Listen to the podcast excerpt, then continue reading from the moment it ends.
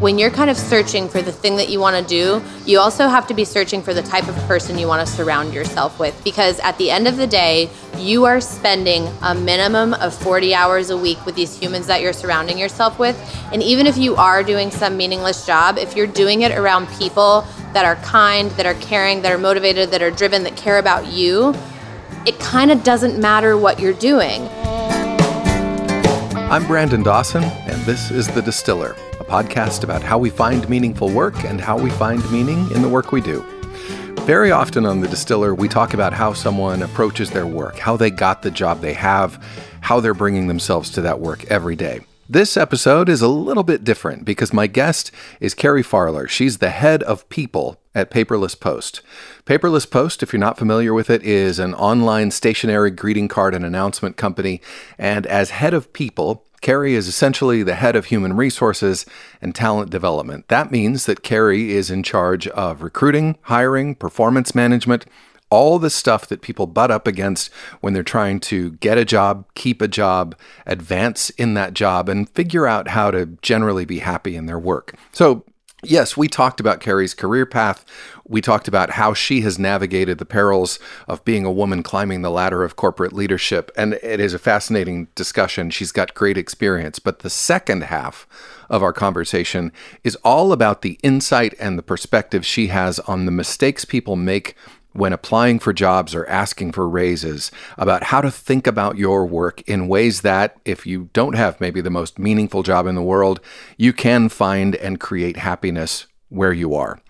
Carrie and I met on a sunny Sunday morning just before the doors opened at Queen City Radio, a great sort of indoor outdoor industrial bar just off Washington Park and over the Rhine in Cincinnati. We sipped coffee, it was Sunday morning after all, and we talked about a somewhat mysterious side of how we approach work, especially work in a more corporate or institutional environment. Carrie's career path, her approach to her own work, and then especially the perspective she brings to the agency we all have and how we forge our own career path. It's super interesting, and I hope informative no matter where you are on the journey.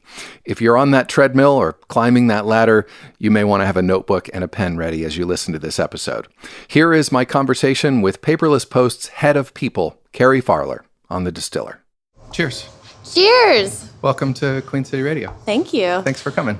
I thought I was wondering this morning. I'm like, is he going to make me drink whiskey at 11 o'clock in the morning? Yes. no, I I try to be gentle, although they do have whatever whatever you want here. No, no, no. It'll be it'll be I'll be kind to you. Thank you. I've got a long day. yeah. Let's start off with the with the basics. Okay. Uh, you are currently the head of people Yes. at Paperless Post. Correct.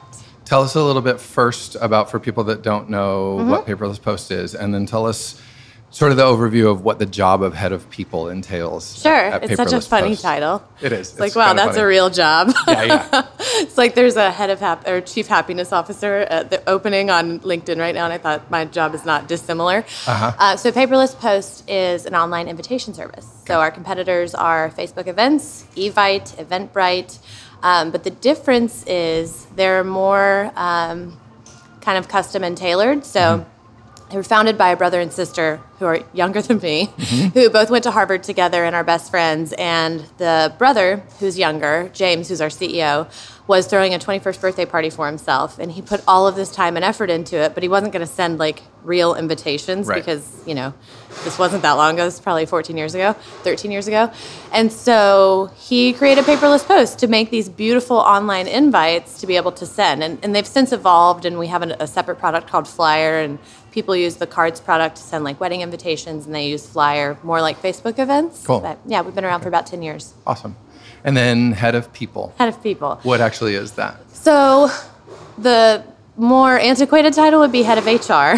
Okay. All right. um, or head of talent, even as the title evolved. But now it's more head of people because human resources sounds so like Yeah. not people focused, and it always has been a people focused job. Yep. So learning and development, human resources, talent acquisition, talent retention.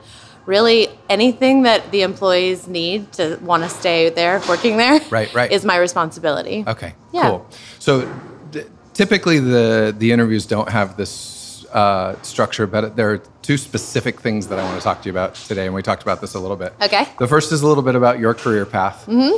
And because you've had an interesting It's career windy. path. Yeah. and I want to hear about that. But then the second is you are in a unique position to talk about how people get jobs and Yeah. the mistakes they make and the challenges of the job market. And there's a lot of stuff that I want to talk to you about that. Sure. So let's talk first of all about your your career path. Give us a little bit like you have a you have an art degree, don't you? I do have a degree, technically art education with a minor in sculpture. Okay. Yeah, But and I, although I know you still practice art, that's not been Yes. your job. ever. So you came up in hospitality and management and event management. Yep. Yes. So I um, I initially went to college to be an architect. Realized really quickly that it would take like 30 years to be able to present any of my own designs to the world, and I was narcissistic enough to say, I don't want to do that. I don't want to do someone else's work. Yeah. I want to show my own work. Um, and so then I switched into graphic design because it seemed like I might get a little more freedom. And graphic, like Photoshop didn't even exist then, actually. I think it was brand new to the market. Um, so I did that for a couple of years, and it was really just too computer focused. Um, it was becoming too computer focused, and I really wanted to do things with my hands. So I went after a, a painting degree. Okay. And when I realized I wasn't quite as talented as most of the other people in my program, I thought, how, eh, so I probably wouldn't be like successful enough financially speaking to make a living that way. I decided to add on to tack on the art education degree. Okay. And when you're in art education, you have to take all of the different studios. And so I had to take sculpture and ceramics and metal, and I, I ended up liking that more than painting, so I minored in that. Cool. So while I was in college, um, I had to support myself, and so I got a job um, as uh, first as a server, and that lasted for like two weeks. Became a bartender, that lasted like a month, and they made me front of house manager. And I thought this isn't so bad. And then, um, and that was in Oxford at Miami University. Yep.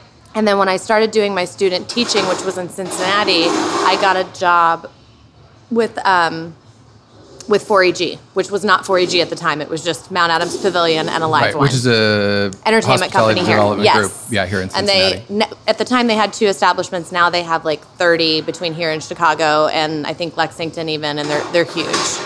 gotcha. So I worked with them um, while I was finishing my degree, Mm-hmm. and they were asking me, "Do you want a job here when you graduate?" And I said, "No, no, no. I didn't pay all this money for this degree in art education." And I, I was really snobby about it, actually. Um, and then I finished my student teaching and thought, "I don't want to do this. This Right. is like really not."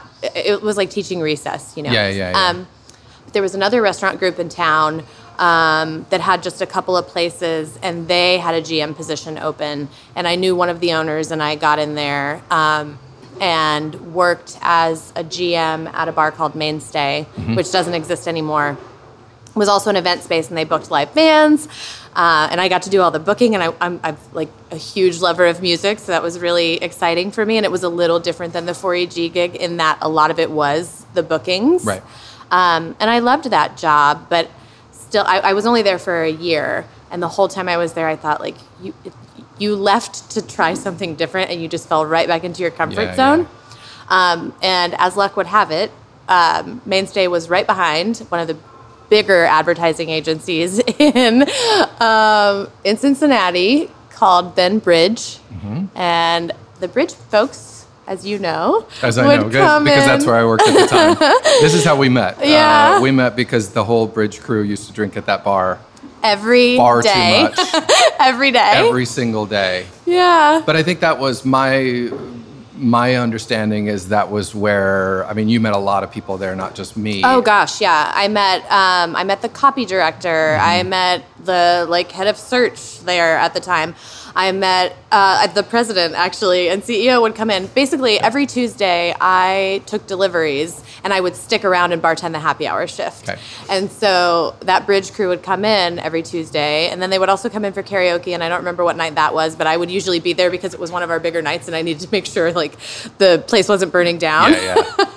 And um, yeah, I would. I, I got to know these people really well, and they were like, it just see, and I and they knew at that point we had become friends. They knew that I really didn't want to be in hospitality anymore and was really looking to branch out, but really still wanted to be around creative people. Um, and so they said, you know, what, like, you're really organized. You're a GM. Like, you could probably be a project manager Yeah, here. Um, and I applied for uh, an associate project manager position and knew that I was going to take a couple steps backwards in my career to like change paths. But into something with a, a bigger future. A way bigger future for Potentially, me. yeah. And it wasn't like I was all excited about being a project manager, but what I did know was that as a project manager, you got to learn what all the other jobs were. Mm-hmm. And like I could figure out the industry more quickly in that job than any other job. And I remember this really pivotal moment in my life. I got the offer for the project manager position, simultaneously got an offer to do like a three month casting gig on MasterChef through some of my um, Mm-hmm. connections in, uh, in LA and it was just this moment where I was like, do I stay here and like go down this path where there's stability and permanency and I get to stay where my family is? Right. Or do I take this temporary gig and kind of continue to live this like vagabondish lifestyle that I've been The living forever? And ultimately I took the job at Possible and that was I mean it, it changed the course of my career. Yeah. Um and it's it's how I got where I am now. So you you started off there as a project manager, and I'm Mm-hmm. going to maybe maybe skip a bunch of steps because we we ended up working there together. Yeah. At the time, I was I had, I think I had just taken over running the talent group. You were interested. Mm-hmm. Yeah. And I don't remember what spurred your interest in that, other than maybe just feeling like ultimately once you once you figured out the jobs, project management wasn't necessarily what your heart was. Mm-hmm. Yeah. I mean, I think it was a little more than that. I think that, you know, and as the GM in hospitality for so long, 100% of your job is dealing with people. Half the time you're dealing with the clientele of whatever establishment, and the other half you're like making sure your bartenders show up on time, making sure they know what the menu is, how to make the drinks, making sure that they've got the right rapport with the customers to like actually make the place successful. And so I think I knew that like HR, human relations, really Yep. um, was something that I would excel at. And I was also really interested in operations because I had operationalized all these places with 4EG for so long. Yeah. And HR people has like it's it's basically the internal operations of any company Right, right. right. is the people team. Um, and so while I was sure I didn't want to be a project manager, it wasn't like um, talent just kind of fell to me. Not only that, but like the opportunity to work with you seemed really exciting. You had been a really big advocate for me the whole time I had been there, um, and so it just seemed like the right thing. And you know, they, if you remember, at first they were like, "What is this bullshit No, there was- job? yeah, there was- there was no a- job for her." Yeah, there was a lot of convincing because the job didn't exist, and also because you didn't have The background. the background there and the people who my you know it's a it's a global company now and Yeah. the people who I reported to were in California and didn't know who you were. I was I knew it's like Carrie's going to be perfect at this. anyway, you you were you uh, we finally found a place for you Yeah. in that job. You initially started off in recruiting Yep. and then rapidly and I think e- even at that point I was sort of already on the way out. Yes. and could see that you were a logical successor to most of what I was doing. But here's here's the great thing is that um, you know you were you were a great fit there. You quickly moved on and moved up. You ended up moving to New York. Yeah, I took the region. Possible put me in a regional role. Um, Yep. So I was commuting to New York every couple of weeks. Yeah. And Possible told me, and so I was supporting the New York office, which was building up, and Right. the Cincinnati office, which was like burning down. Yeah, which is why I ended up leaving because it, it killed me. It crushed me. Those were honestly the two worst years of my life. But Yeah. that's another story for another episode. Oh, can we flip it and I'll interview you for Sure, that that one be- because I have great. all of And the we are- skeletons there. We are drinking whiskey for that Yeah. episode. as we should. Oh God. Yeah. I try to block those two years out, most of them. But um, so It's so funny because it's just like so different from your perspective and from mine. Yeah. Like, because what it did for your life and what it did for my life. Right, I mean, I think it sent us both on our path. You know. it, it did. I mean, yeah, you I think toward a positive and me moving away from a negative. Uh, Yeah. It's funny. I've never. It's never been so hard to quit a job. It Mm. has never taken. I was thinking about that the other day for some reason, like the timeline of when I quit and when I ended up leaving. I think it was like four months it was later. a long time. And I ended up signing my own. That place had dwindled to such a degree that I ended up signing my own termination paperwork Yeah. you like did your own exit interview. with myself. yeah. Here's how I've been feeling for the Yeah, last. I actually ran years. into the uh, the president, uh, the woman who was the president the other day, and she didn't know this, but we were at a bar the other day talking, Uh-huh. and I said, "Oh yeah, I, I uh, there was nobody there to do it, and I was at the bar. I had left. I had signed all of my paperwork, and then the CFO wandered across the street because somebody needed to sign like the final termination form, and there was nobody left. And he wandered over to ask me if I would sign it for myself. Yeah, it was it was uh, it was an upswing for you and a, and a downswing for me, which is great. These things happen. And yeah, that's all necessary. Everything for a reason. So you ended up moving to New York. Yes. You worked for Possible for a little bit longer, and now. I didn't work for Possible in New York. Oh, you didn't. No, you I com- yeah I commuted every two weeks job. for them. Okay. And they kept saying they were going to move me, mm-hmm. and I grabbed onto that. I was like, yes, there's Yep. going to be a lot more opportunity for me there at this stage in my career because what was happening at that company is it, w- it was very corporate and there was a lot of red tape. And to actually move up, it mattered less how much promise you were showing and mm-hmm. mattered more like your paper trail and Yeah. their process and everything. And so I knew that I was going to stagnate pretty quickly there. And but when they said they'd transfer me, I said, okay, I'll stick around for this. And for about a year, I did the commute. And Yep. then um, ultimately, it seemed like they were going to drag their feet on that um, move. And so I actually got reached out to by Mashable because I had changed my location on LinkedIn Ah, to New okay, York. So they thought you were there. So they thought I was there.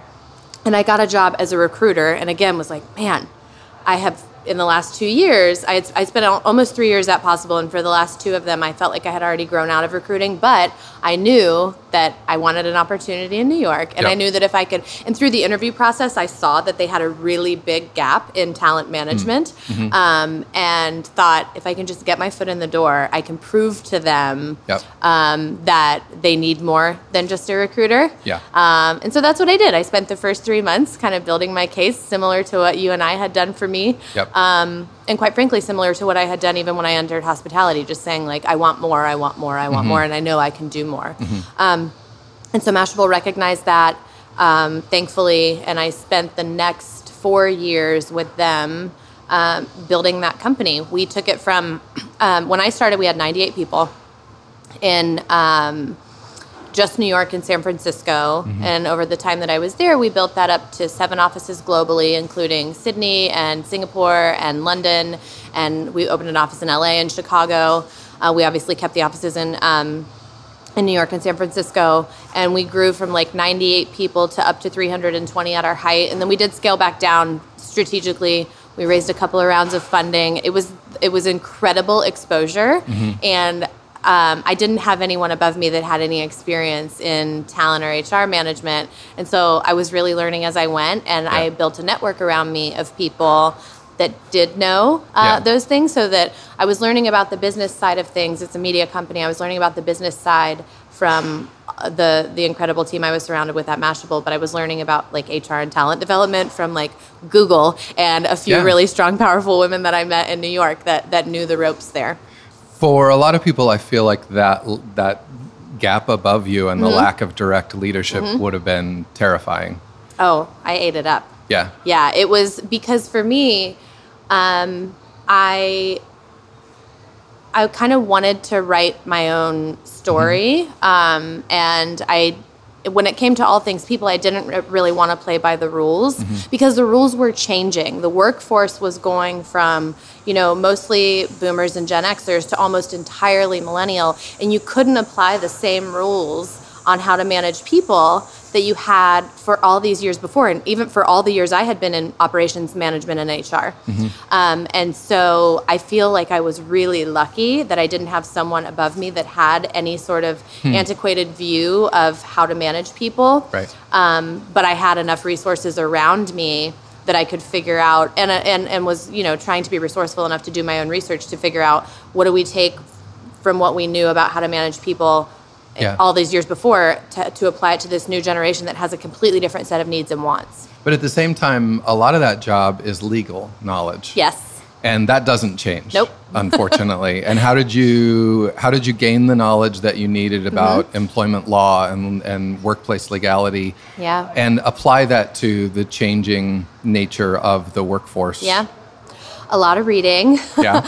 um, a lot of kind of, uh, you know, faking it till I made it. Mm-hmm. Like getting a question in a room and thinking, I don't have the slightest clue. And I, I had the disadvantage also of what I did know. I knew Ohio law. Yeah, yeah. I, I didn't know New York law, and I certainly didn't know California law. And New York and California are completely different beasts when it comes to employment law, especially compared to really any of the Midwestern states. Yep. Um, they're always on the cutting edge. They change things constantly. Yep. Um, and so yeah, I did far a- more worker skewed. Oh, far more worker skewed, Yeah. which which is you know really can be really scary for someone in my position if you're someone who looks as H- at HR as the person that protects the company. Yeah, totally. But for me, it's like the person that protects the people because there is no company without Yeah. the people. Yep. So making sure they had everything they needed was was just always top of mind for me.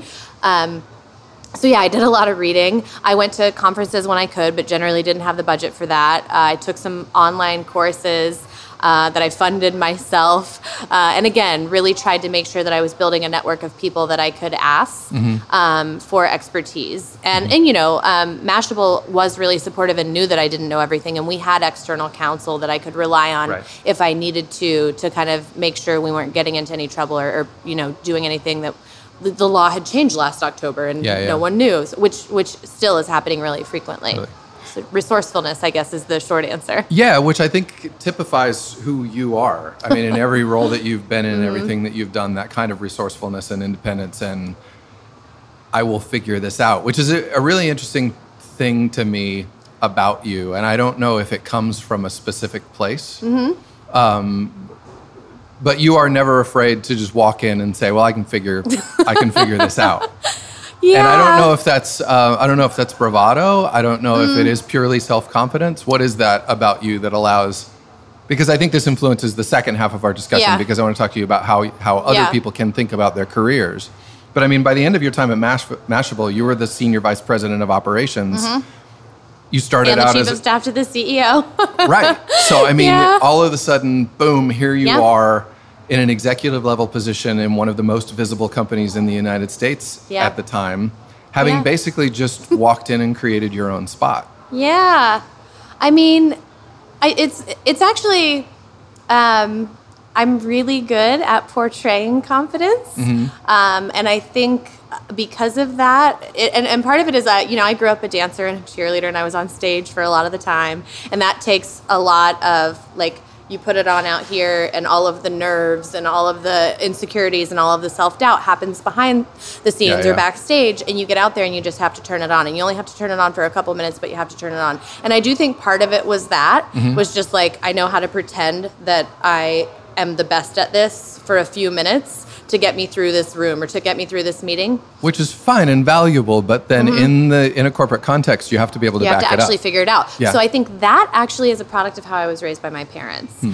Um, my parents had my sister and I when they were very young, Mm-hmm. and um, it, kind of because they were hippies, and kind of because I think they were a, a little underprepared to have two children so close in age when they were such babies themselves.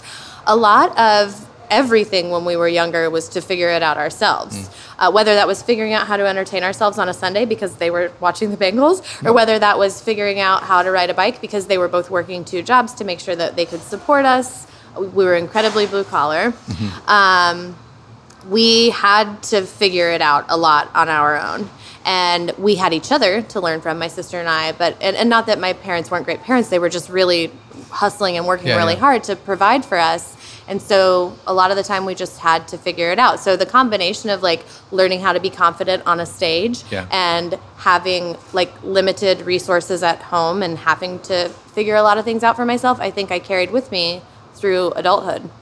And quite frankly, my experience at Miami University, I think, also lent to this because I went to a couple of different colleges before I landed at Miami. Um, I graduated from Miami, and I, I, I stuck out like a sore thumb at Miami. I mean, it's it can be, it's a the the student body at Miami are, generally like pretty well off and have had a different upbringing than my sister and I both had, and I had to fake it a lot there too. What do they call Miami? The, the public Ivy or something Yeah, like the that? Ivy League of the Midwest. Yeah.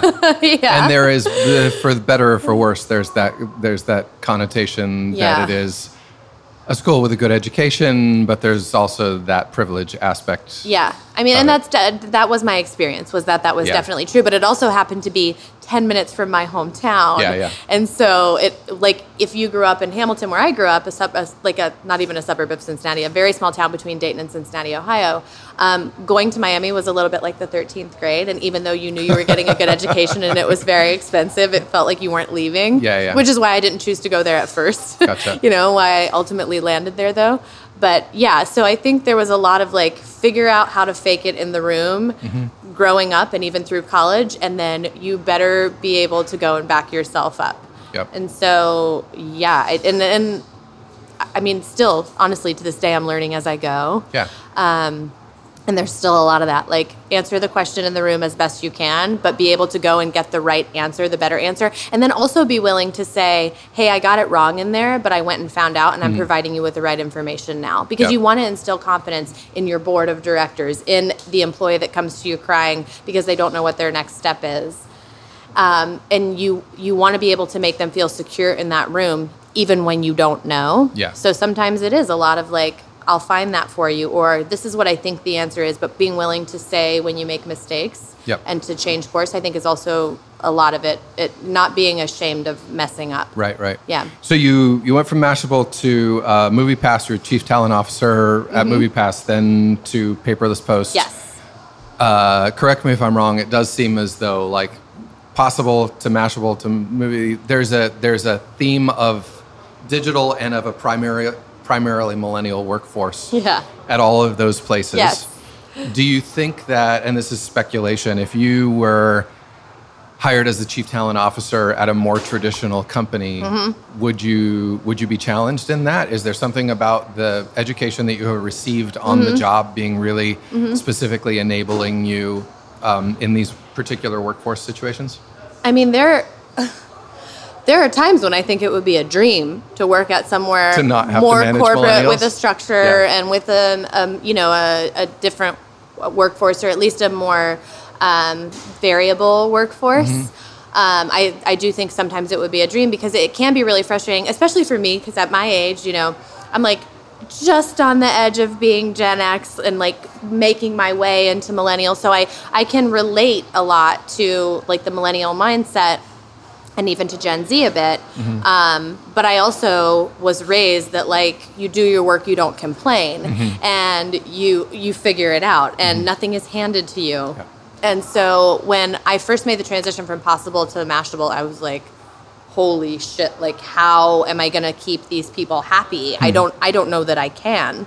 Um, and so, yeah, there are times at which I feel like if I walked into a more corporate or more structured environment, it would make my job actually easier, not harder. Yep. And also, I would have the resources that I've had to find on my own all of these Right. years. Yep. Um, but I also wouldn't be building something. And my entire career, without exception, I have built. Hmm. Um, I haven't walked into somewhere that was um, altogether stable or completely off the ground. Yep. or in its final stage or in a resting state Yeah, totally. Every job. I mean, from the the real estate development company through 4EG through Mainstay when they were getting off the ground. Possible was kind of weird because it was Bridge, but then they got bought and And even then, that job, my job as the talent director, was something that I kind of invented, and Yeah. we were building that department at the time, Yeah. and it didn't really exist. Yeah, and, and So- we were convincing that the practice even needed to be there. Yep. And then with Mashable, I mean, they hired me on the heels of Series A, and I, we got through Series C and then through to a sale, and then I moved on. Yeah. Right? Because it was like if I would have stuck around, I wasn't going to be building anything anymore. I was going right. to be maintaining. Interesting. And I think building is like what makes me excited. Huh. Is that something that you look for in these opportunities, or is it Absolutely. just okay? Yeah. It's really important to me. I mean, th- in this position, I actually got really lucky because I inherited a team of incredibly talented people. In all of these other roles, I've gotten to build my own team from scratch, Mm-hmm. which I really enjoy doing. And so I, I do feel that I got really lucky in this role that I got a great team because that's not always the case, Yeah. right? Um, you might come in and you get a team and you're like, gosh, I need to swap all these people Yeah. out. How am I going to, this is going to be so hard. How am I going to be perceived in the rest of the organization if I make these moves? And I walked into a team that is just like, incredible. They're diverse. They are thought leaders in their own right. Hmm. They're full of potential, um, but still, and, and excited to like build this thing with me and build out a true like talent function. I think they were really focused on talent acquisition Yeah. before I got there, and now it's let's focus on talent development and retention. Right now that we have these people, let's Yeah. figure out how to keep them and make them happy. Yes. Yep. And that is, uh, yeah, it's interesting because HR is so often considered. I was uh, in one of the consulting gigs that I have. We were ha- we were joking the other day about this idea of HR these days and what HR is typically historically Yeah. thought of, which is basically the nuns with the rulers Yep. walking around telling Yeah. everybody what what not to do. Yes. And and there is that, but increasingly these roles, and that's why when we were at Possible, the HR function was separated from the talent function because that needs to happen. Mm-hmm. Compliance, legal, mm-hmm. benefits, payroll, all Yeah. that stuff needs to get done. But increasingly, companies are thinking about employee happiness and satisfaction as a separate, necessary discipline. Well, for me, what's been so great about the last three roles um, is that we put those things together. Yeah. And so, and they've all been under my remit. So I'm not only the person thinking about compensation, payroll, benefits, and making sure all of that's competitive, but also hyper focused on employee retention and happiness and and talent acquisition. And I really feel like in these modern tech companies, the reason those things are under one umbrella of people or talent, however they want to frame it, are because they understand that if HR is operating separately and if you've got the nun walking around with the ruler telling people Yeah. not what to do or what not to do, then it's hard to really push forward on any of these other initiatives that are that you're working towards to drive Yep. employee happiness. Nice. Um, and so it, it- it's so funny to me because I think when I think about like who I am and how I grew up and and what I've done and what I do, it's like anyone that knows me from like my past life is you're like, you're the head of what? like, you're an HR person? Are you kidding me? Um, but honestly, I think that is why I'm good at it. Yeah. Yeah. Yeah, we had the. Uh, I think you were. I think you were there when we had the HR violation reenactment Oh, yeah. society Yeah. at Possible. me and is- you and a few other people. Yeah, yeah. But it, but it makes sense. I mean, you have to understand that is the stereotype is the HR person who does who's just not human. Yeah. Um, and that was always my fear. Yeah. Uh, there was a woman that you and I both worked for, Helena, who was who was wonderful at Possible, but she and I had this discussion a lot a lot of Mm-hmm. the time. How do you keep the livelihood in it and just not let legal compliance take over Yeah. everything that you do? Because if you're just playing everything that you do safe, you're not going to put the time into actually making people happy. Exactly. It, there, we, there's like HR lifers disease, right? Yeah, Where totally. you put that, you put the lens of protection Yeah. of legal compliance on everything. Mm-hmm. And the thing is, is like that lens has to be there, but it can't be what drives you. Yeah. It Yeah. has to be there as like a, okay, I just made this huge plan. Now let me check. Does Mm-hmm. it fit into all these things? Instead of here are all the things we can't do. Let's start from find scratch. something. Yeah. Yeah. All right, so we've got uh, not long left, and I want to make sure we give time for this because so often on the show, what we talk about is individual people's journey, how they got the job that they got, the kind of the Yeah. things we've been talking about so Yeah. far. But you are uniquely in a position, uh, as relates to the rest of the guests that I've had on the show, Mm-hmm. to talk about if somebody's you know, uh, I've had people on the show who are between jobs or transitioning, and very often I think what people are going to get out of listening to the show is the encouragement to think about something other than what they've got. Absolutely. I think you have the opportunity to speak to how they get it and the mistakes Mm-hmm. that people make in the application and interview process. Oh, sure. And in the time that we have left, I kind of want to open the floor for you basically to talk about how do people screw up their own lives? How, Sure. Mm-hmm. do, how do they screw up their own development? We've talked about how you think about your development. If somebody is unhappy in their job, Mm-hmm. happy in their job, but looking at advancement, how do you think about A, your own advancement, Mm-hmm. and B, when you have interviewed now probably thousands and thousands Yeah. of people, you've seen thousands and thousands of resumes, Mm-hmm. and I would like to hear from your perspective, uh, millennials or not, Mm-hmm. what would you guide people to say in Sure. terms of how they think about their careers and how they go about sort of uh, pursuing their dreams Sure. or just advancement and better and better jobs? yeah. So let's start with what are the biggest mistakes that people make, both in terms of their orientation to their work and how Mm-hmm. they go about advancement? Um, a few things. So the orientation to the work, um, a lot of people want something really bad, um, or they think they know a path that they want to go down, but because they don't already have the skill, they won't take the leap to try for it anyway. And so this is actually far more true for women and people of color than it is for men. Yep. But men face this as well. But in general, if you see a job out there and you're like, I know I could do that and I want it, but you're not willing to go for it, I think that's a big mistake because what you can at least do is get the feedback and the experience of talking about um, why you couldn't get this um, to kind of go and figure out what you need to build to actually get the job the next point. time. Right. So that's part of it is like the willingness to just go for it. Using the interview and application process to teach you how to get the Absolutely. job. Yep. Because people are going to ask you questions that you can't answer for a job that you really want. And you should leave that interview always asking for feedback. Mm-hmm. Why specifically wasn't I the right candidate for this job? And companies will tell you if you ask for it. And if they don't take the time, you didn't want to work for them anyway. yeah.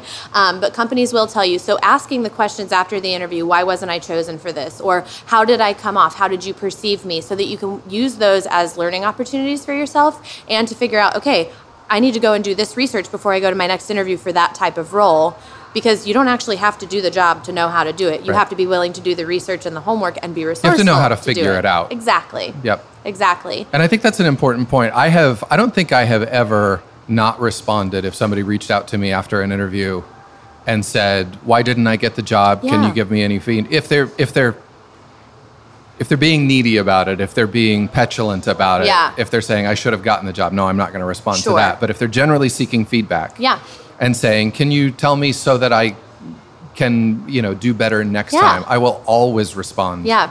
to that message. And I think I think most people will. It's Mm-hmm. a very And you're right. If they don't, you, you don't. yeah, want to be very anyway. seldom occurrence that someone. To your point about the petulance, like if you don't want to reach out to someone and say you really should have hired me and, and you're really Yeah, yeah. missing out, right? That's a bad move, and people do make that mistake. Yeah. But reaching out and saying I would love some constructive feedback so that I'm more qualified the next time around, or so that I don't make those mistakes again. Yep. Most human beings will get back to you and give you that feedback, and are actually excited to do so. Right, right. Yeah. And when it comes to advancement internally, I think being your own voice and not expecting anyone to do it for you Mm-hmm. um, is is probably my biggest piece of advice. If you know that you want to move up, you can't go in and say, "I've been here for a year, so I deserve a promotion," Mm-hmm. or "I've been here for two years, so I deserve a raise." It has to be, "I want to advance in this way, and this is why." Tell me what skills I need to get to the next step, and if you, by the way, can help me a- attain those skills, great. Mm-hmm. If you can't, I'll go and figure it out myself. But you have to be your own voice. No one is going to know that you. I, I've never gotten a promotion that I didn't ask for, not one time. Mm-hmm. Yep. And part of that makes me sad because again, I think that's something that women and people of Oh, color face a lot more than Yeah. than men. Um, but also part of it is like, okay, well, if I'm not going to get that opportunity on my own, I'm going to make that opportunity. right. right, And so being willing to ask for what you want and being willing to put in the work Mm-hmm. when someone tells you how to get what you want are the things that I think a lot of people and a lot of people specifically in this specific workforce generation aren't necessarily willing to do. They're more willing to say, "I've been here, and so I've reached this this uh, Right. timeline milestone, and so you're going to promote me, right?" No. Ask what you need to be able to do to get the promotion, not how long you need to be somewhere to get the promotion. Yeah, I worked for a manager a few years ago who uh, gave me a, a really great piece of advice, which was um, when I first started, I was assigned to that person, and he basically said, "Okay, here's your job. Here's the salary. Here's your set of responsibilities." Um, I think I was promoted into that role, and that person said, "Now I want you to come into my office tomorrow." I want you to tell me what next job is that you want. I want mm-hmm. you to tell me what you think you would make in that job and how mm-hmm. long it will take you to develop the skills to get into it. Now, this was a unique person who was uniquely invested in the advancement Yeah. of his people, but Yeah. that that input to think about your career Yeah. like that and to say, yes, I have this job, but I don't want this job forever. Yeah. And even the best job you don't want No. Forever. They should all be building blocks. yeah. And to think about it years in advance and to start moving that direction and developing the skills so that when the time comes to be able to say, I have, and, and to tell your manager, um, to say, I just want you to know in 18 months, thank you for the promotion. I just want to tell you in 18 months, I'm going to come, be coming back to you and I'm going to ask for the job above this one. Yeah. And I would like to know from you at that time, what am I going to have to prove in order to get it? Yep. That's a great conversation. Absolutely. To have. And the, I mean, that's the thing I think. Um, I think some employees don't understand is that it's it's usually up to you to initiate that conversation. Mm-hmm. Not because your manager's not invested in you, but because your manager is also managing a bunch of other people and managing a bunch of strategic level stuff that takes away from them being able to put 100% of focus on you. So bringing it back to them and holding them accountable to put some focus on you Yeah. and explaining to them what you need from them to develop is is on you as an employee. And a lot of employees I think can get really um, like bummed on an employer for not just giving that to them. Yeah. And it's not that the employer doesn't want to. It's just that we all have these competing priorities all day, and your path is yours to own. And depending on the level of hierarchy in your organization, Mm-hmm. your manager may not have the power to single-handedly promote you, even if they think you, that you Exactly. should. In most cases, they don't. In fact. no, fact, but if you say to them, I used to tell the people that reported to me at Possible at other places, look, I want the best for you. I want Mm-hmm. you to grow beyond me. You're you're brilliant. You know, I want you to do great things. I can't do that by myself. Yep. So if you're going to come to me in a year and you're going to ask for a promotion, here's what I'm going to have to take up the ladder in Yeah. Mm-hmm. order to advocate for you. So give me the Do give the me the pieces. yeah, And then when you come to me, say I have done these things and that makes my job easier to go and tell everybody else that you should get more money. absolutely. Yep. And that's, I mean, it's almost never the case that a manager gets to make those decisions on their own. right, There's right. even in the smallest of organizations, someone has to approve that salary. Yeah. And in a lot of cases, someone just has to approve that title. There's a me, there's a head of people in the background yeah. saying, "Do you okay? You want to give this person that title? Where's their job description? How clear is the path for them moving forward?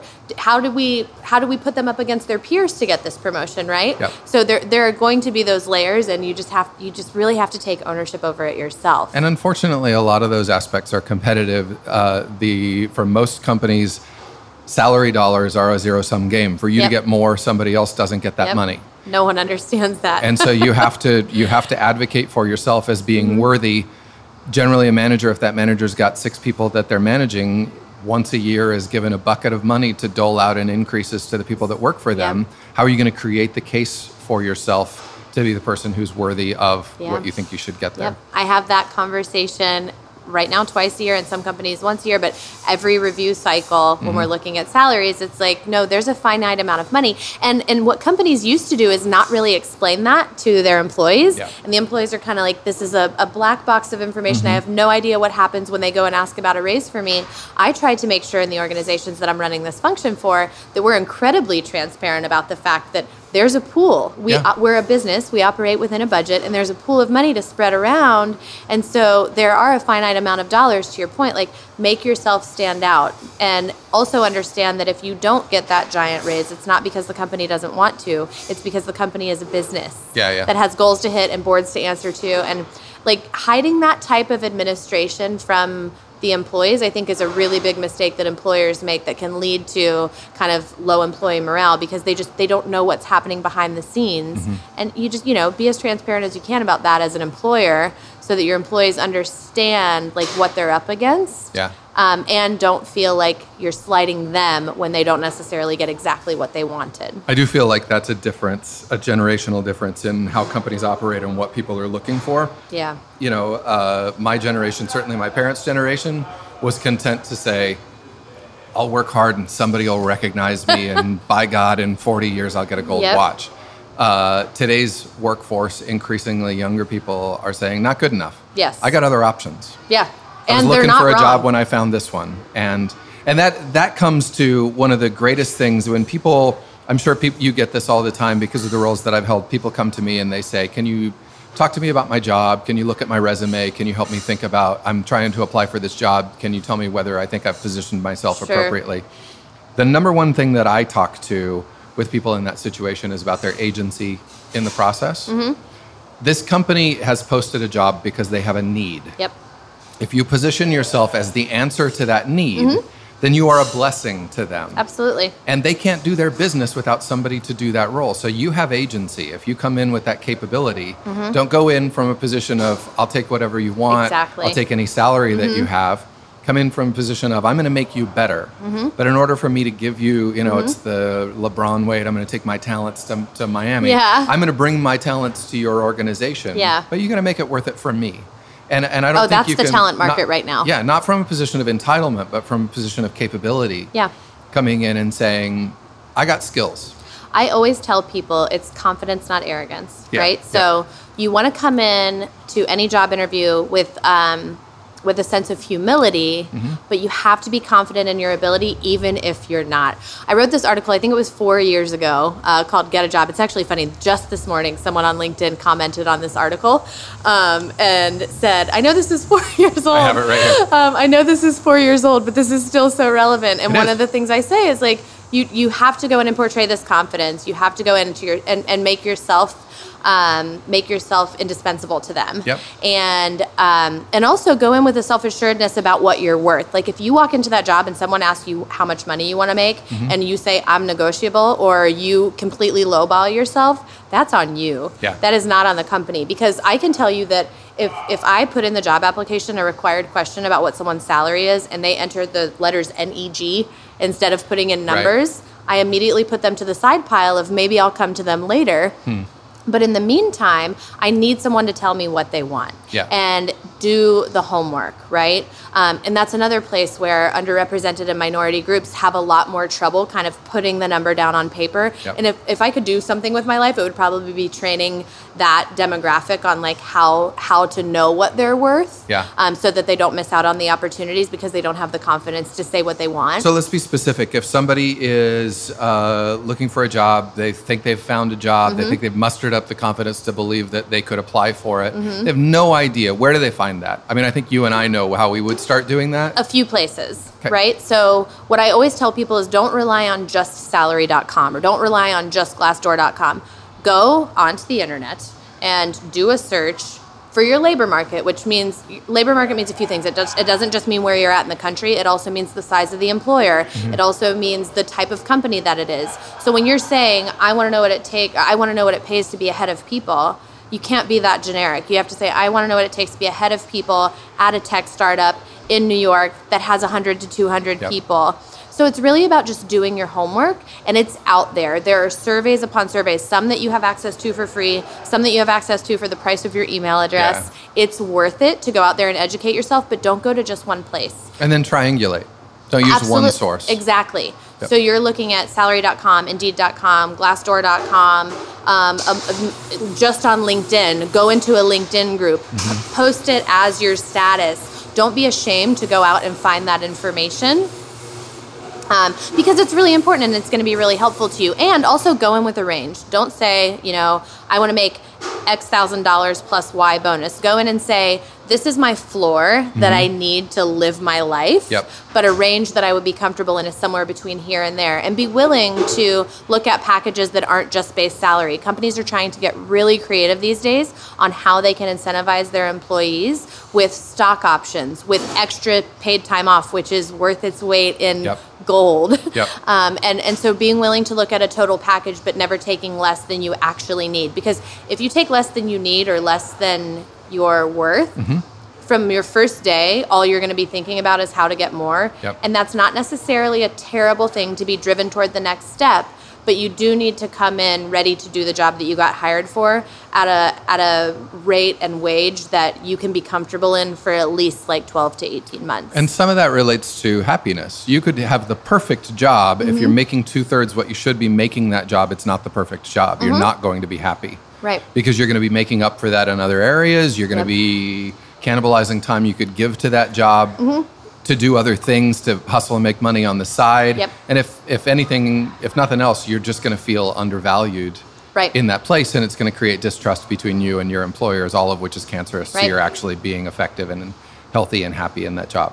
The other thing I would say is the directness when it comes to asking for the salary in the interview process. If you give them a range and Mm-hmm. then they offer you something within that range, and then you come back and say, "Well, actually, I want more now," Yeah, yeah. that can be a real turnoff to employers because you didn't do your homework up front and you set an expectation and they let you come in and meet everybody and maybe everyone fell in love with you and now all of a sudden they thought they could afford you and they can't. And that can be that can be really detrimental. Even and even if they are able to figure out a way to make it work, it can really kind of erode from the very start, Yeah. like the trust between you and the hiring manager, you and the people team. Um, if you're not kind of um, elegant throughout the negotiation process with them. All of these things, all of the ways that you present yourself. Mm-hmm. Let's talk about uh, quickly. I don't, we don't have a whole bunch more time, but let's talk um, about mistakes people make in the interview. Sure. Um, so one thing, and this is I think more true in New York than it is anywhere else because people feel like they have an excuse is being on time.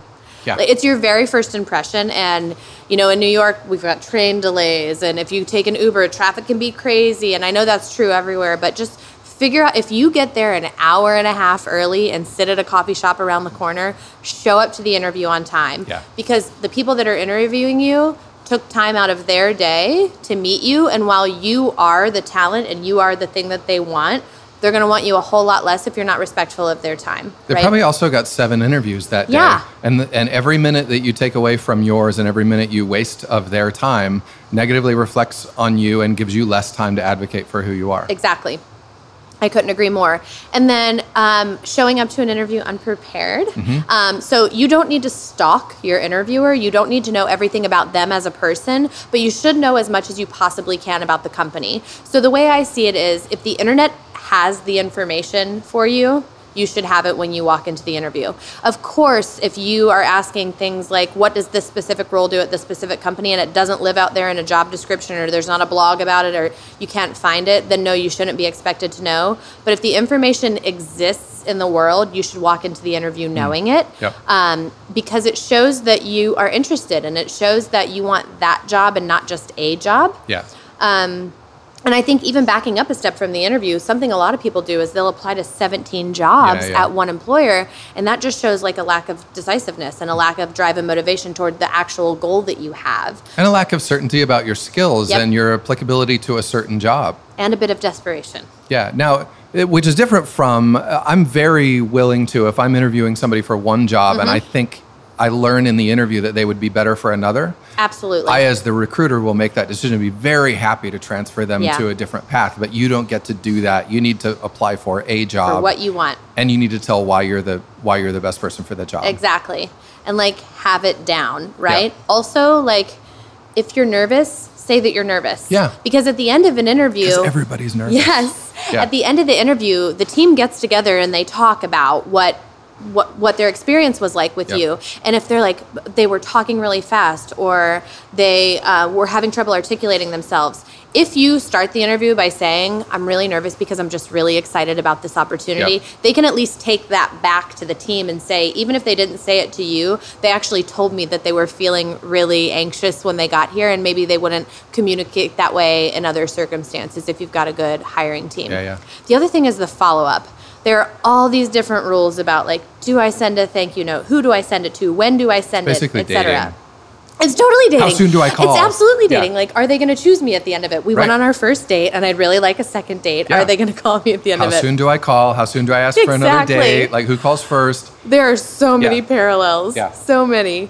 But what I have to say is if you're going to send a follow up, send a follow up. Mm-hmm. Like it should be personalized. It should draw on the conversation you had with that human. It should be proofread 36 times Yep. because it's your it could be your first written communication with this individual. Mm-hmm. Maybe you've only been emailing with the recruiter and this is your first time to send an email to your hiring manager.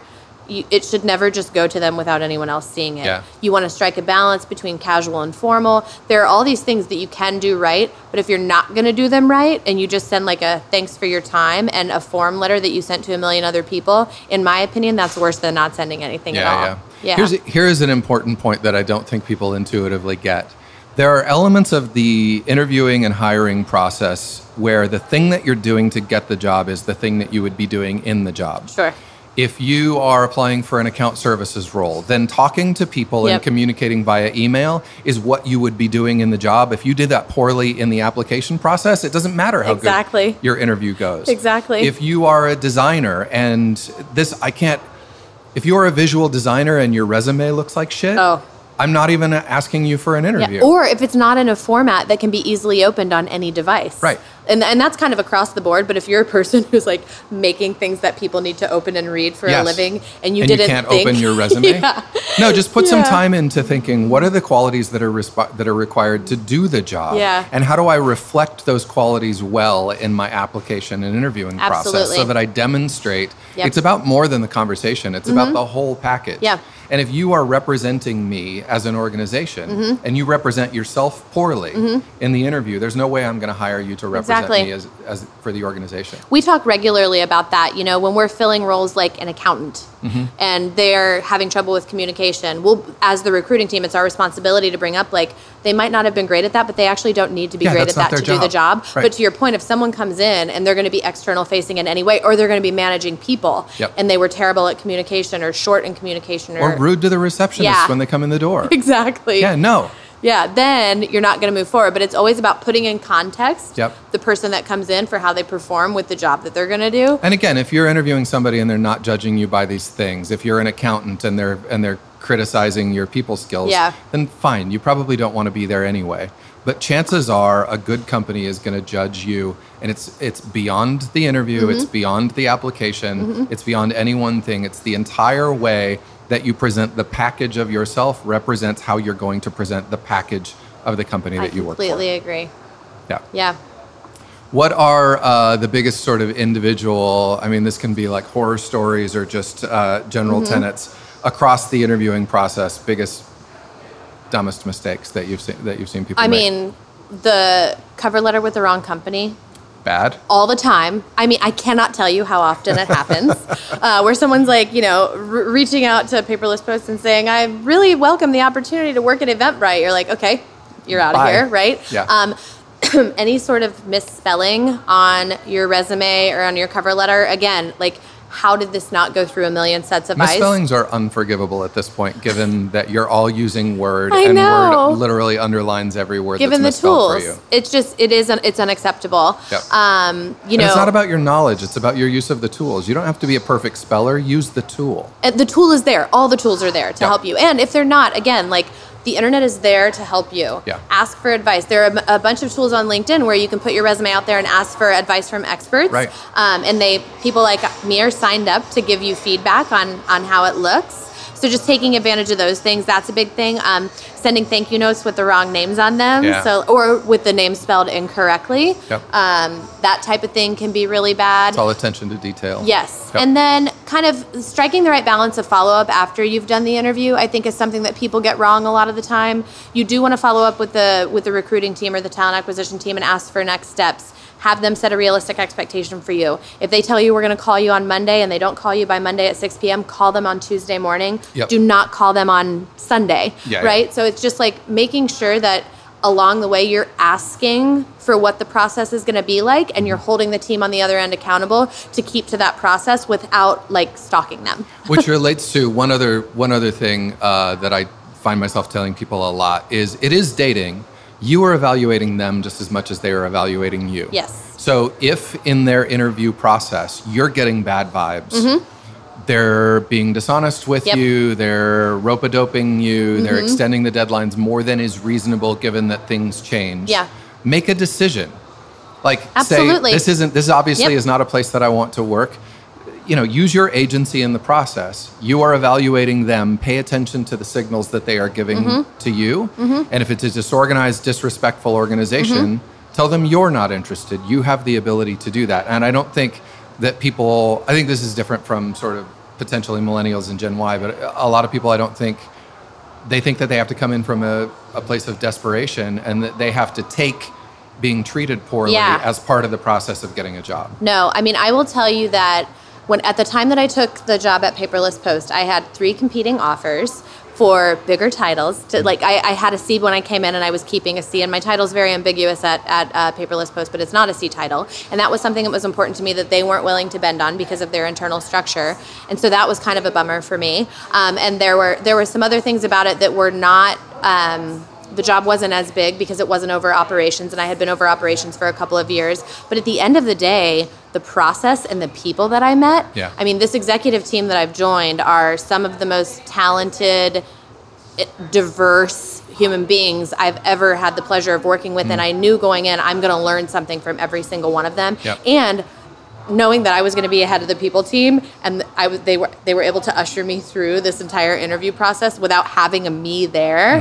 I was like, this is this is going Mm-hmm. To be a dream be when I get there. So yeah. I I turned down bigger offers and bigger titles to take this job because I knew that the company cared about that. And since I've been there, it's been something that we're super focused on is making sure that the candidate experience is as good as it can be because for everyone you don't hire for everyone that doesn't even get the interview if they had a terrible experience with you they're going to go out there and tell that to the world if they had a good experience even though they didn't get the Mm-hmm. Offer they will probably also still go out there and tell the world and other people will want to come and work for you because of that. And if you don't get that dream candidate this time, you'll get them the next time around because you left a good taste in their mouth. Exactly. Which is true both ways. All right, so that relates to final question. You're hearing some noise in the background. These guys are getting ready to Yes. open their doors, and so we should probably wrap up soon. The, this show is primarily, we say it's how you find meaningful work, how you find meaning in the work that we do. Meaning can be a lot of things. It can be social change in the world, but it can also be personal satisfaction and the joy uh, that you find. We all have to do a job. Yep. Uh, chances are, if you don't have to do a job and you're independently wealthy, you're not listening to this podcast, and so fine. But most of us have to do a job. Um, how do you think through this process, and what advice would you give to people about their orientation to work and their own happiness? And I know that's a big question, but what thoughts do you have about how people can transfer themselves perhaps from a frame of mind that says, I just mm-hmm. got to do this meaningless job, to how do we find happiness throughout our career? How do we build toward happiness mm-hmm. when we think about future jobs that we want? And how do mm-hmm. we think about meaning in that way? What advice would you give to people for for that whole picture of satisfaction and meaning? Sure. I mean, so a lot of it has to do with like we're not all lucky enough to be to go on this quest mm-hmm. of doing exactly what we want to do. And Yep. quite frankly, most of us don't know exactly what Right. we want to do. So I would say when you're kind of searching for the thing that you want to do, you also have to be searching for the type of person you want to surround yourself with because at the end of the day, you are spending a minimum of 40 hours a week with these humans that you're surrounding yourself with. And even if you are doing some meaningless job, if you're doing it around people that are kind, that are caring, that are motivated, that are driven, that care about you, it kind of doesn't matter what you're doing. If you are one of those people that's in a very fortunate position that you get to actually do the thing that you love and you know what you love, and you're surrounded by people that are not doing what they love and that don't feel invested in the company and don't feel like they're treated well by the company, you're still not going to be happy. Yep. So, like, do your homework and do your research on the companies that you decide to go and work for, even when you know you're not doing this thing that's going to give you like this internal fulfillment. Because at the end of the day, you can go and find that fulfillment outside of work. Mm-hmm. You can invest your if you're not doing something that you absolutely love, you can go and invest in your hobbies. You can go and spend that time outside of work, but the, the point is is that you're working somewhere where you at the very least believe in the mission and vision but more than anything you believe in the people that are working there with you. Yep. because they are going to make the difference at the end of the day. So did i wake up ever and say i want to be an hr person no. I still haven't to this day. But at every job i've taken i've done my best to get a feel for the people during the interview process and when i when and if I've realized that the people are not going to align to like what brings me happiness, I move on. Yeah. And so that's the other thing is having the confidence once you realize something is off to still give 60 to 75% of yourself at work, but spend the rest of your time and energy trying to figure out what's next for yourself Yep. instead of falling into a place of complacency because it can be uh, detrimental to your mental health. Mm-hmm. Um, it can it can really really wear on you. I mean, as we talked about, you had you had a very miserable two years yourself, and so it's kind of take the initiative to say to recognize when you're not happy and to move on instead of staying in something that's toxic for you because it's toxic for the employer as well. And a lot of those companies um, are doing that on purpose. A lot of a lot of organizations, Yep. unfortunately, maybe people need to hear this, create a sense of powerlessness among their employees. The the discussion will be, well, yeah, it's maybe it's bad here, but my God, the labor market, you don't want to get involved in, in that at all. Don't listen to that. Yeah. There is always something better No. out there for you. And the idea of, uh, you know, one of the things I had written down here was the concept of loyalty. Mm-hmm. Organizations will very often build up this, well, you should be loyal to your employer. But if the employer is not loyal to you, and many of them, there are good places out there, but I'm talking about the ones that are not. Mm-hmm. Yeah. Would, would your employer show the same loyalty to you when Yeah. the chips are down? Are they going to cut half the workforce? And if they do, how are they going to treat you on your way out? Yep. Right? So that's the thing. There are business realities that sometimes employers Sure, have sure. to make the cuts, but there are two paths they can go down on your way out. And they can go down the path of making sure you feel respected and taken care of, and they can go down the path of you're a cog in a machine and I'm sorry, this is business, but you got to go. Yeah. And you can th- there's enough out there that you can read these days about these companies to just do your homework and see what the perception is because 9 times out of 10 it's not wrong. Yeah. I mean, obviously know when to sift through the bullshit. Like on Glassdoor for instance, Yeah, it's, yeah. it's a platform for disgruntled employees. Right.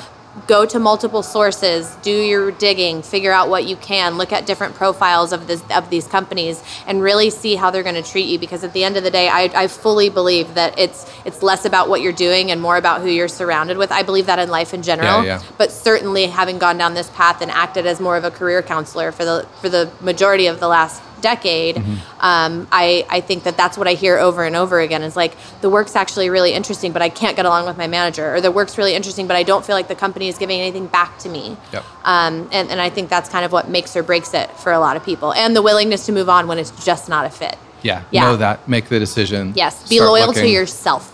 yeah, and it's not disloyal to be in a job and looking out there. This Yeah. is this this is maybe the one area that it's not like dating, uh, or depending on how Mm-hmm. It's you like an open how you're- Yeah, it relationship. is. It is an open relationship.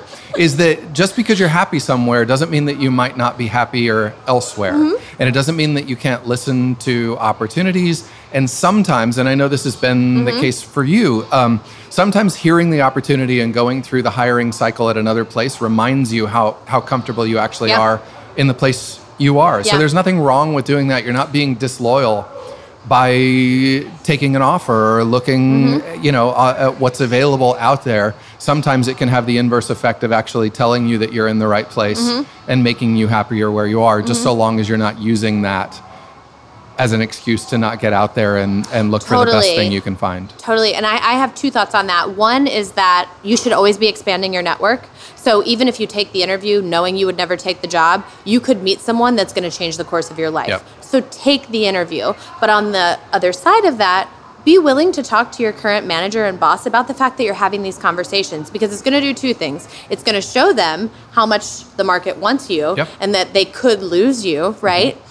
Um, and you again, you want to make yourself indispensable to them. And then but you're also, not having that conversation when you've already accepted an offer and now they can't counter. Exactly. Yeah. And once you're miserable, Right. right? So Yep. just keep the open line of all of these people want transparency from their employers. Yeah. What I ask of the employees is be transparent with us. Totally. When something's not working, tell us and we'll do everything we can. And if both parties are like, you know what, we just can't make this work, then if you're honest about it and you've been working through it the whole time, just like in a relationship, Mm-hmm. it can be a lot less jarring when it doesn't work out or when they decide to move on from you or for them when you decide to move on. Yep. Yeah. Such good stuff. Yeah. Thank you so much, Carrie. You're welcome. This has been wonderful. And let me say, it has been a privilege to be somehow involved in your circuitous career path. And I am. You have been uh, more than involved. You actually were you were there at the time that the path changed for me, and I've always appreciated that. Well, it's been fun to see where it went since then, and I'm, I'm proud of what you've accomplished. And I love your you. input has been wonderful. It was exactly why I wanted to talk to you. So Thank you. Thank you very much. yeah. This episode of The Distiller was recorded live at Queen City Radio, located at 222 West 12th Street, just down the street from the historic Music Hall and the lovely Washington Park in Over the Rhine, Cincinnati. Queen City Radio is an eclectic bar and beer garden in a former service station. It's a really cool space, whether you're inside, out on the spacious patio, or even tucked into the cozy Airstream trailer that sits on their lot. Thanks to Laura and the Queen City Radio crew for letting us in before the doors open. You can find links to Queen City Radio's website and social media pages, as well as photos of our time there on our website at thedistillerpodcast.com. Thanks again so much to my guest Carrie Farler for sharing her experience, her journey, and her perspective. I find these discussions so helpful in thinking about career development, and I also find that most people really only think about this when they're in the thick of it, rather than creating that perspective even when things don't require crisis management. Carrie mentioned the article she published on LinkedIn. It's called Get a Job, and you can find it as well as Carrie's LinkedIn profile and links to Paperless Post's website and social media profiles on our website at thedistillerpodcast.com. I'd love to hear your thoughts on this episode, strategies you employ for managing your career growth, applying for jobs, interviewing, and generally pursuing the work you find meaningful. If you have thoughts, please share them with us on Facebook, Twitter, Instagram, or LinkedIn, or you can use the contact form on our website at thedistillerpodcast.com. We always love to hear from you. The Distiller is produced, recorded, and hosted by me, Brandon Dawson. Our show is mixed and edited by the wonderful Justin Golden. Our logos are by Scott Ryan Design. Video work by Mike Helm of Minute Moments Pictures. Check out the photos of this episode by the amazing Kyle Wolf, and you can find links to her work on our website as well. You can find The Distiller wherever you listen to podcasts. Listen and download every episode of The Distiller at thedistillerpodcast.com, where you'll also find links, photos of the guests, and a map of all of our show locations. If you enjoyed this episode, please tell somebody about it. Follow, like, and share our posts on Facebook, Twitter, and Instagram. And if you want to help us make more of these episodes and support the work, just click the Become a Patron button on our website for more information on how you can do so.